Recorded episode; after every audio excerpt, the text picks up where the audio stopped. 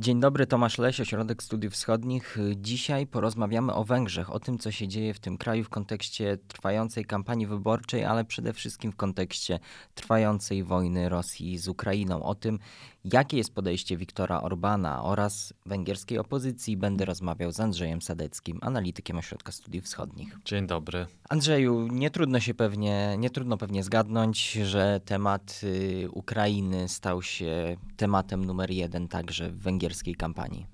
No tak, faktycznie y, wszystkie inne tematy zeszły na dalszy plan. Y, w zasadzie kampania została wywrócona do góry nogami. I tutaj rysuje się bardzo duży spór między e, władzą i opozycją, bo pierwsza reakcja rządu Orbana jest bardzo wstrzemięźliwa wobec konfliktu. W zasadzie najbardziej, jeśli popatrzymy na państwa e, natowskie, unijne Europy Środkowej, czy w ogóle na państwa zachodnie. Węgry owszem poparły sankcje unijne, e, choć mm, co wiemy z przecieków po pewnym e, za, z, zastanowieniu. E, natomiast sprzeciwiają się dostawom e, broni i to nie tylko same nie chcą tych dostaw egzekwować, ale też sprzeciwiają się wobec wykorzystania terytorium Węgier na dostawy przez inne państwa. Zarazem na Węgry obecnie dociera bardzo dużo uchodźców z Ukrainy. To są największe liczby y, po Polsce. To jest w ostatnich dniach ponad już 100 y, tysięcy osób, więc sytuacja się bardzo szybko zmienia, ale wygląda na to, że, że rząd y, Orbana próbuje wciąż utrzymywać tą politykę, którą prowadził przez ostatnią dekadę, czyli nie za, zaogniać stosunków z Rosją. I to, Natomiast spotyka tak. się z, I to spotyka się pewnie z niezadowoleniem opozycji. Tak, to oczywiście opozycja w tej chwili skupiła się tylko na tych kwestiach. No, zresztą chyba e, wszędzie tak jest, że ten temat absolutnie zdominował debatę publiczną, a zwłaszcza w kraju, w którym jest kampania. E, opozycja już wcześniej domagała się zmiany polityki wobec Rosji przez rząd. E, no, w tej chwili te te y, głosy opozycji są oczywiście silniejsze, domagają się przede wszystkim wstrzymania albo w ogóle unieważnienia głównych projektów współpracy z Rosją, y, czyli przede wszystkim y, rozbudowy elektrowni jądrowej w Paksz, która zresztą jeszcze się de facto nie zaczęła. To, to znaczy umowa obowiązuje od 2014 roku, ale projekt właśnie ma wchodzić w fazę realizacji. I opozycja domaga się też reakcji w takich sferach bardziej symbol, symbolicznych, na przykład e, domaga się od ministra spraw zagranicznych e, Petera Sijarto zwrotu orderu, który otrzymał, orderu przyjaźni e, rosyjskiego nadanego mu przez prezydenta Władimira Putina nie dalej jak dwa miesiące temu, więc opozycja organizuje też szereg e, wy wydarzeń, demonstracji przed e, ambasadą rosyjską, czy wtorkowa demonstracja przed Międzynarodowym Bankiem Inwestycyjnym rosyjskim z, z siedzibą na Węgrzech. Opozycja się również domaga, żeby ten bank z Węgier został y, usunięty. Jeszcze chwilę zatrzymajmy się przy, przy intensywnych kontaktach y, Orbana z Putinem, bo od 2010 roku spotkali się aż 12 razy. Oczywiście to jest tylko, tylko jakaś tam liczba i tylko y, symbol, ale też znaczący. Tak, no tutaj to oczywiście był zwrot Orbana dla wielu niespodziewanych y, przed dekadą. E, kiedyś polityka antyrosyjskiego, który nagle znalazł wspólny język z Władimirem Putinem i nagle i na początku to oczywiście była przede wszystkim współpraca gospodarcza i Węgry szukały szansy na, tak, realizację swoich interesów energetycznych, natomiast stopniowo to zaczęło się przeradzać w coraz bliższą współpracę polityczną. Więc to, z czym mamy dzisiaj do czynienia, to jest de facto ogromny problem w kampanii dla Fidesu, bo ta współpraca z Rosją stała się jednym z takich flagowych e, projektów e, władzy. E, I podobnie zresztą kwestie migracyjne. Dzisiaj widzimy, że te dwie rzeczy, które bardzo silnie rząd Orbana stawiał i w polityce, i w przekazie do swoich wyborców, czyli po pierwsze to, że w polityce zagranicznej trzeba zachowywać członkostwo w Unii i NATO, ale również trzeba rozwijać jak najbliższe relacje z Rosją i Chinami. To okazuje się coraz bardziej problematyczne, mówiąc łagodnie. A po drugie, narracja, która obowiązywała na Węgrzech od dobrych kilku lat, czyli, yy, czyli tego, że kryzys imigracyjny, imigracja jest największym zagrożeniem dla bezpieczeństwa europejskiego. No to dzisiaj ta narracja no, przestaje mieć rację bytu. Co więcej, dzisiaj Węgry muszą y, radzić sobie z, z ogromnym napływem uchodźców. I tutaj akurat władza stara się na to reagować w pozytywny sposób, ułatwiać e, przedostawanie się na Węgry i komunikację i tak dalej, wsparcie dla e, uchodźców. No i też widać duże wsparcie społeczne wobec uchodźców. Mhm.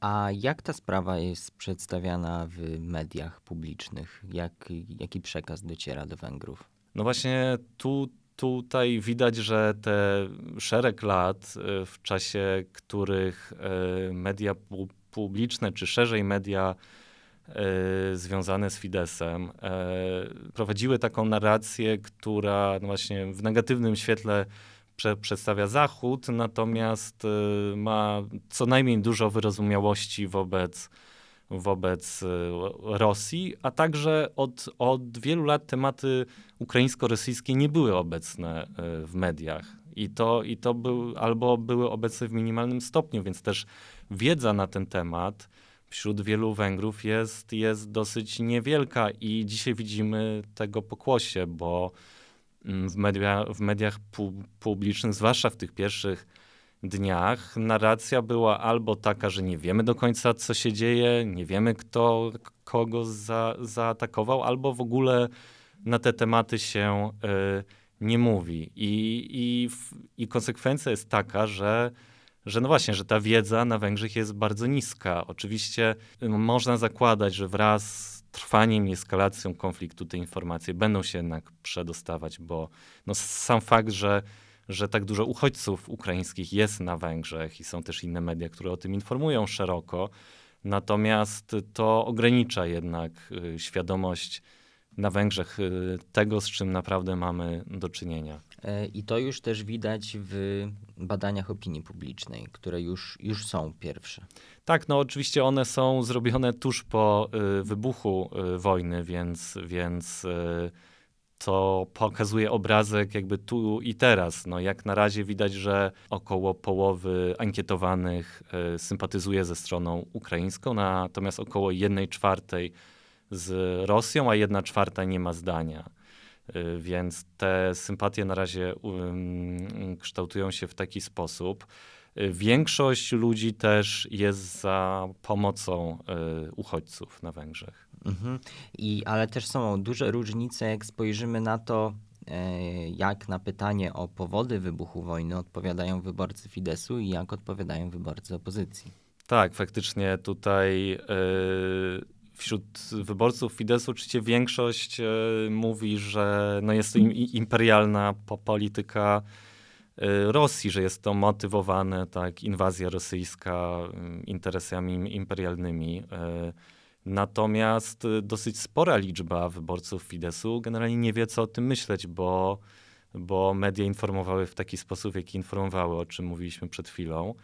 Y, natomiast też jest y, istotna liczba ludzi, którzy przychylają się do rosyjskiej interpretacji wydarzeń. A jak ta cała sytuacja wpływa, bo na to też już są pewne badania, E, jak wpływa na poparcie członkostwa Węgier w NATO?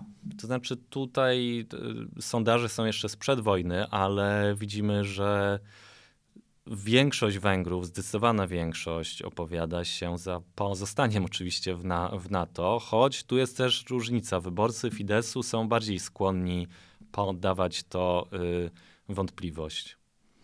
Z innych rzeczy, które obserwujemy na Węgrzech, skądinąd polecam monitor wyborczy węgierski. Andrzej Sadecki przygotowuje go regularnie. Jest on na osw.waw.pl. Oczywiście ten temat najnowszy biuletynu to, to jest to wszystko, o czym tutaj rozmawiamy, czyli sytuacja na Ukrainie i jak to wpływa na to, co się dzieje na Węgrzech, ale w międzyczasie musimy, jak już rozmawiamy o, o tym, co się dzieje na Węgrzech, mm. wspomnieć o tym, że 10 marca, y, czyli już niedługo, y, rozstrzygną się wybory prezydenckie.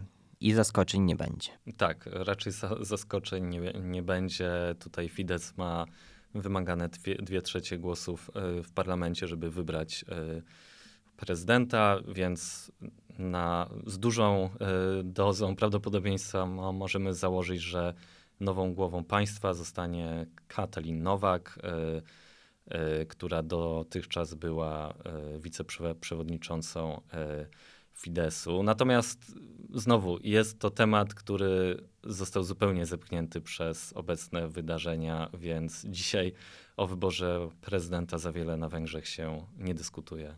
A na koniec chciałem Cię zapytać, czy przewidujesz jakieś zmiany w podejściu Wiktora Orbana, czy raczej nie skruszeje ta jego postawa? No to jest y, rzeczywiście zasadnicze pytanie, y, bo widać, co się dzieje w Europie. Wszystkie państwa, generalnie nawet te, które wcześniej były skłonne blisko współpracować z Rosją, zmieniają sobie y, swoje nastawienie. Takim naczelnym przykładem są oczywiście Niemcy więc y, presja na Węgry będzie rosła. Zresztą nie wiadomo, czy te projekty i te korzyści, które Węgry y, czerpały z, ze współpracy z Rosją, są w ogóle możliwe do utrzymania ze względu na sankcje i różne inne kwestie i generalnie coraz ostrzej pogarszającą się sytuację gospodarczą w Rosji, więc w tym sensie na pewno takie kalkulacje będą. No jest kampania, y, więc Fidesowi pewnie trudno będzie radykalny zwrot y, w tych kwestiach zrobić do 3 kwietnia, natomiast nie można wykluczyć, że on nastąpi. Przy czym na razie żadnych znaków świadczących o tym nie ma i ostatnie wypowiedzi i premiera Viktora Orbana i ministra spraw zagranicznych Petera Sijarto wskazują na to, że współpraca i w, i w dziedzinie rozbudowy elektrowni jądrowej i importu y, rosyjskich su, surowców ma być utrzymana. Mhm. My na pewno na Węgry będziemy wracać. Mam cichą nadzieję, że jak spotkamy się następnym razem, to porozmawiamy o sondażach, o tym, kto, e, tak. o debatach i o takich normalnych, codziennych rzeczach. Dziękuję za tą rozmowę. Dziękuję. Na koniec też chciałem zaprosić Państwa na naszego YouTube'a. Tam codziennie publikujemy filmy o wojnie na Ukrainie. Także zachęcam do odwiedzenia e, także tego kanału.